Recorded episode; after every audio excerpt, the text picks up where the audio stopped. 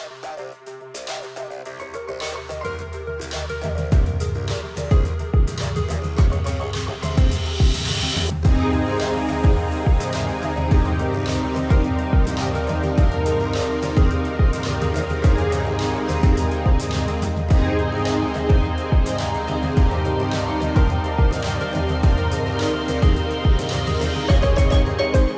Guys, and welcome back to the Mental Health Scoop. And I hope your 2022 has started off on the right foot.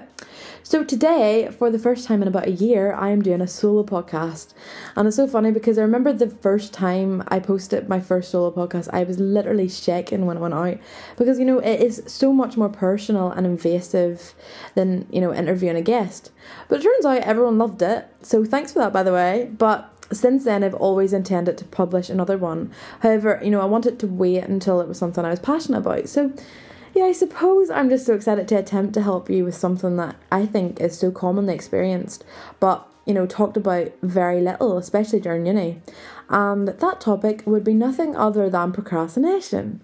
And not gonna lie, it's actually something I've experienced a little too much in my life, but after learning the psychology of what it was and how to overcome, you know, these kind of hurdles, it's actually amazing how implementing these little steps can improve your productivity, your positivity, and your overall success. So, pre warning, in this episode, just to hopefully make it more relatable, I'm going to use my own experience with procrastination, which is, you know, doing uni work and, you know, things like going to the gym. But if you're not a student, this still applies to you because, you know, if you have a full time job, but, you know, procrastinate certain things like setting goals or you know replying to emails and replying to calls. Or if you're a farmer and procrastinate washing the yard yes daddy this is kind of aimed at you. But you know this is a reminder that students aren't the only people that suffer from procrastination. So i hope this kind of helps so let's get into it. Well, firstly, for maybe those who don't know what procrastination exactly is, it's the habit of delaying certain tasks to do something that's maybe less meaningful and less productive. And the ultimate reason for the, for doing this is because difficult tasks are the ones that make us a little bit more stressed and anxious. For example, you know, like upcoming assignments or going to a gym session. But the main misconception about procrastination is that we immediately call ourselves lazy and we self deprecate ourselves because we, quotation marks, fail. But actually procrastinating means we're still doing tasks but just we're doing the ones that are a little bit more easy and aren't priority so whenever i was stressed about you know starting to edit pieces of work for for the podcast instead of giving it a stab um i would clean my room so technically i wasn't actually being lazy because i was still doing something but i was doing something that was less fulfilling and you know was preventing me from kind of really achieving my long-term goals. So procrastination actually isn't a productivity issue because you still are doing something with your time, but we are doing these tasks because we're unable to manage the moods we feel around this task that's so hard to do.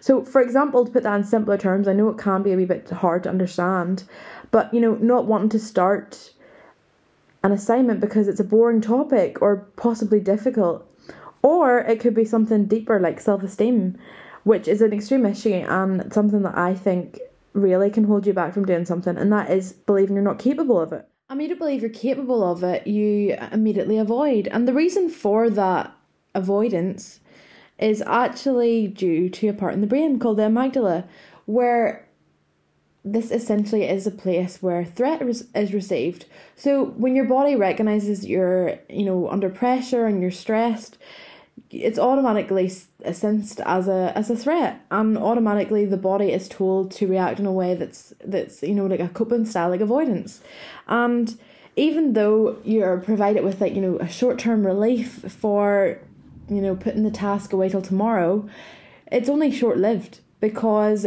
the next time you go back to the task you still have a mountain to do and this causes more anxiety and more stress and it may even cause you to rush and, and not really pay attention to detail and may affect your overall success. So that is why the psychology is so vital whenever you want to succeed in something. And I don't know about yous, but when I when I'm quite stressed, I tend to you know stressy and I don't really sleep properly, and this is actually detrimental to your mental and physical health. And I think that's why this issue is actually so important and needs to be talked about a lot more. And through my own experience of procrastination, I wanted to like learn the science behind it and why it was happening, the psychology, and you know things I could do to overcome it. So that's why I started to research it. And, you know, I learned a lot of tips that really helped me through this process, and that is really why I'm here today to kind of share some of them. So, listen up. I think these are kind of beneficial. So, if you want to even write them down or take a mental note, it's up to you. But um, these are really the main tips that I find helpful myself, and Mm, then I realized when the, you know they all combined together, it led to a certain process which I'm going to go on to in the end, and it's it's really kind of like a reward, especially to the mind and the brain. So, firstly, I do lists. I do I could do lists till the cows came home. I will be doing this until I'm 97.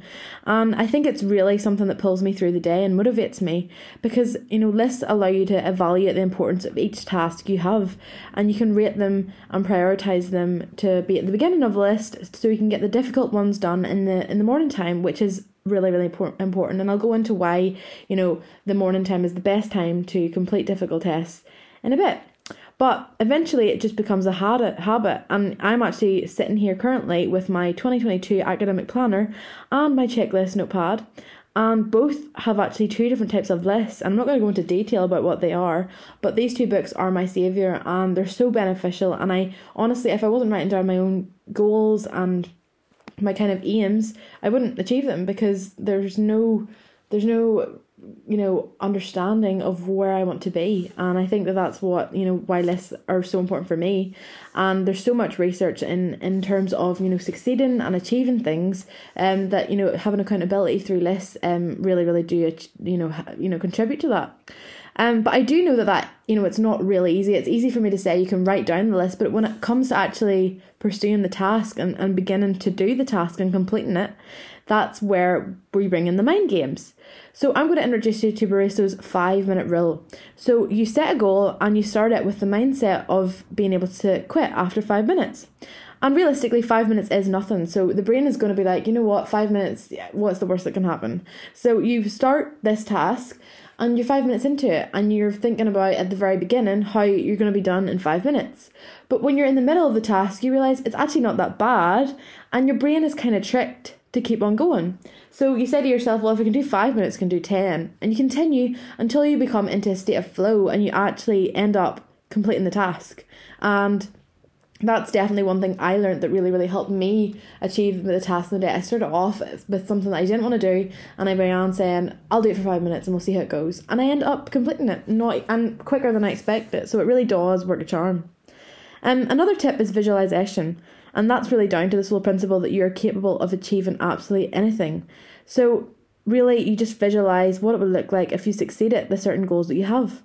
And the reason for this is when you imagine the, the success, it's going to be extreme motivator to, you know, what you want to achieve. And I think whenever you see yourself um, achieving them kind of things, you know, it's going to help you, you know, put all the work in and stay motivated and stay determined to, you know, complete it.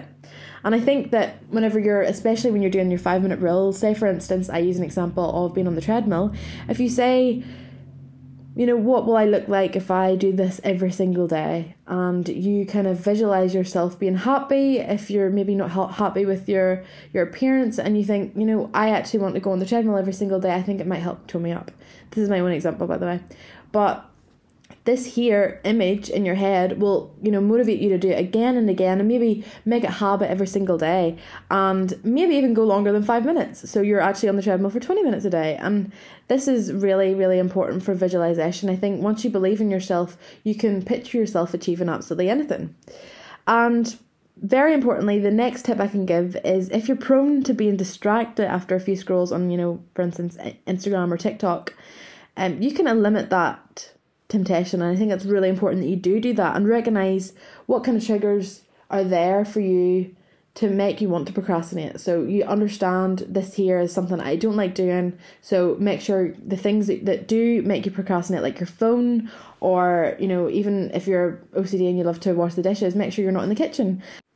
So just make sure that you limit your access to things that may distract you. So personally, I think, you know, if you take all them tips and you combine them and you turn them into habits, you'll be flying. But you know, there is days obviously that you may need a little bit more motivation. And of course there's little things that will help aid your way from procrastination like apps and especially moving your body. Because if you're sitting too long and you're nearly so bored that you could actually fall asleep, in that case, get up and get moving because even a simple stretch heightens the heart rate and then that'll give you some natural energy to keep going and complete your tasks.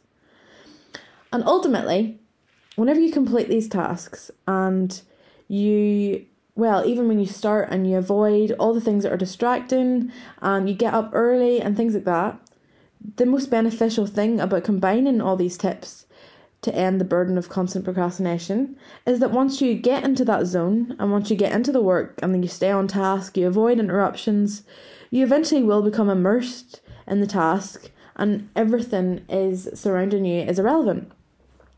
And you achieve a state of flow which essentially is the end goal, and it should be the end goal anytime you start a task. You want to be in the state of flow. And at this point in time, time actually flies, and, and the task is completed in no time. So just make sure you set yourself the clear goals, get yourself into the zone, and you know maybe put on like a gentle playlist or you know, create a routine of rising earlier than usual because, as I said before, I was going to come back to the importance of rising early. But I can guarantee you, whatever task is, you will succeed it whenever you get up a little bit earlier in the morning because our willpower goes down throughout the day. So, at the morning time, it's our highest. And when we want to achieve our goals at the end of the day, the best thing to do is to set the difficult ones first and get up a little bit earlier to achieve them. And also, not to mention, you're a lot more focused on working and paying attention to detail whenever you're in that state of flow because you're enjoying your work and you are immersed in it. So, obviously, it's going to be a lot more beneficial if you're doing an assignment or if you're doing some form of work. Um, instead of you know procrastinating and leaving it to the very last minute and i think it's really just a really great way to develop skills and make you enjoy what you're doing a little bit more so yeah you can tell that this is you know, first hand kind of experience. So I wanted to kind of keep it short and sweet. And, you know, I hope that this does help increase and improve your productivity and your ability to achieve your goals because, you know, ultimately you literally can do anything um, that you put your mind to. And once you learn to ignore those voices trying to convince you to sleep longer or put off doing your assignment or to not ring your client back, then there is genuinely nothing holding you back from holding, you know, achieving your very best. So visualize it, you know visualize yourself achieving every goal you've ever set yourself because there genuinely is nothing holding you back apart from the negative connotations in your brain telling you that you can't achieve. And that is whenever procrastination starts. So now that you know the ins and outs of procrastination you know how to prevent your brain from thinking about them things and you know how to trick your brain and you know how to get into the state of flow. Hopefully you can apply them to whatever you're maybe doing work farming, singing, gym, anything. So this applies to literally anything. So that is me for today, guys. I hope you enjoyed that little summary of what procrastination is and the science behind it. And maybe learned something yourself. So I hope that may be a benefit. Um, keep up the PMA and keep striving, and I will see you all next week on the Mental Health Scoop.